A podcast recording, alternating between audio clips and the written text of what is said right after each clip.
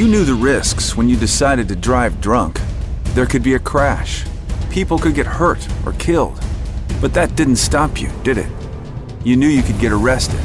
You could incur huge legal expenses, and you could possibly even lose your job. You were well aware of the consequences of driving drunk. But one thing's for sure you were wrong when you said it was no big deal. Drive sober or get pulled over. This message brought to you by NHTSA. Now, here's a highlight from Coast to Coast AM on iHeartRadio. Well, it's that time of year where we talk about spiritual things and angels and spirit guides and ghosts. And so let's just open it up with you. In the next hour, we'll take phone calls from people who just love this subject matter. But in your opinion, what are angels? Because I get so many different definitions.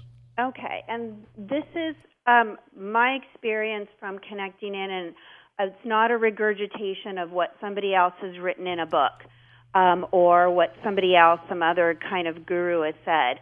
And I've been connecting to angels since I was from the time I remember. So about three years old is the time I remember. They are perfected souls. Through eons and eons of time, we all um, were created at the same time as souls, but angels began their journey and just evolved and perfected their souls in a very at, at the rate that they did. And so, to simplify it, God came to them and said, I've got a job for you. Would you be interested? You know, I'm obviously very much simplifying that. But they, through eons of time, they. And are they really going to turn him down? No. And, you know, the idea of being able to be such a help and a support is an honor. That's why there wouldn't be a war in heaven or there wouldn't be fallen angels. It's a choice. And once your soul is perfected, you don't go backwards.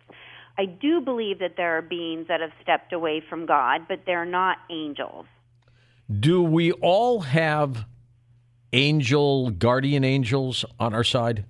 We do. Even the people that we would think are nasty and that don't deserve it, we all have angels that are um, there with us, guiding us through life.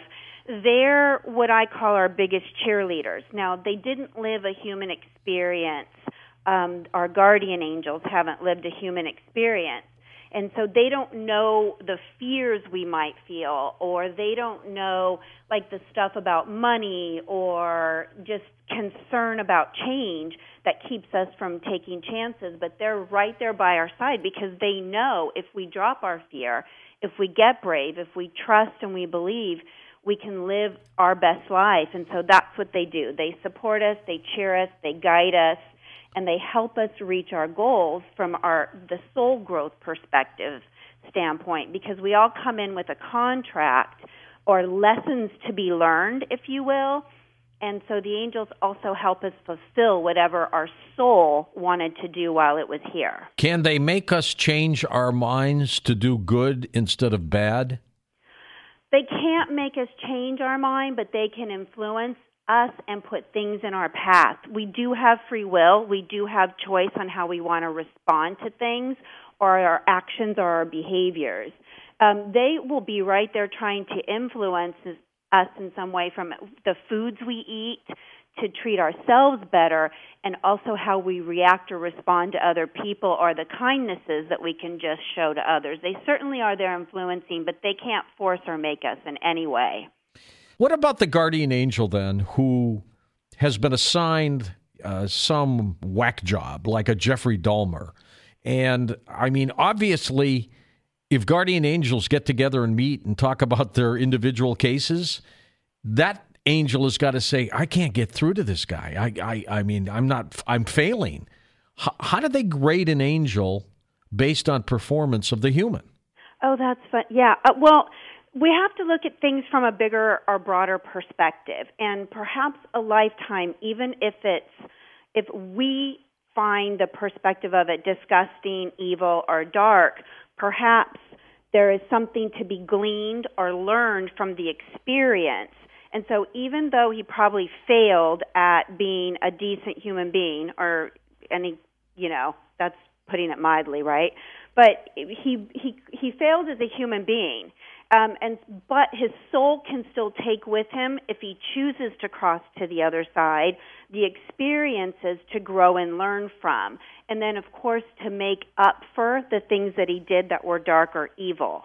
And so, even if, say, there's a failure here on the part of the human experience, it wouldn't be necessarily an angelic or, or spirit guides or even, say, loved ones from the other side that were wanting to support him mm-hmm. to make better decisions, that it would be a, a grade upon them. And you know, our, our guardian angels are with us through lifetime after lifetime after lifetime. So there might have been very um, uplifting lifetimes for someone like a Jeffrey Dahmer or another a Hitler, per, perhaps, or somebody like that. Maybe. Maybe. Maybe. How do you differentiate the difference between then a spirit guide and that guardian angel? Because you know both of them are trying to help, uh, but who's the difference? Right. So, an angel would be um, a, a being that had an evolved soul beyond the need to incarnate to a human life. And they became perfected before the earth was even formed.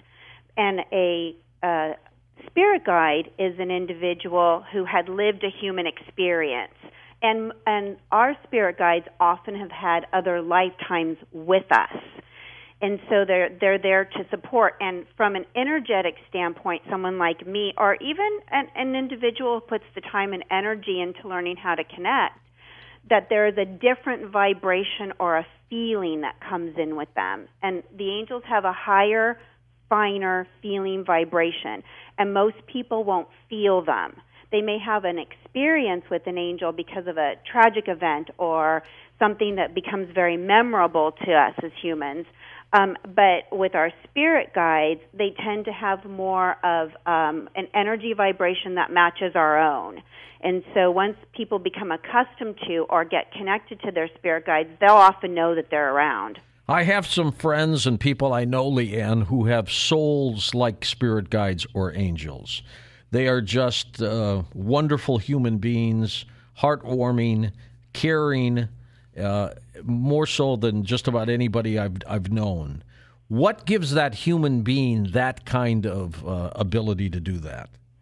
Most likely, they're as on a human level, they they're connected to their own soul really well, and they've probably been they're probably an old soul, meaning that they've lived many lifetimes and can understand from um, our cells actually even carry um, well, we know that there's DNA in there, and I believe that um, some of the DNA that we carry also connects us back to past lives or soul memory from other lives and they often are able to pull it through with greater wisdom. That kindness and that patience and those people that are looking out for others or just that gentleness that they carry is often soul memory and wisdom that they carried from other lifetimes into this lifetime. Listen to more Coast to Coast AM every weeknight at 1 a.m. Eastern and go to coasttocoastam.com for more.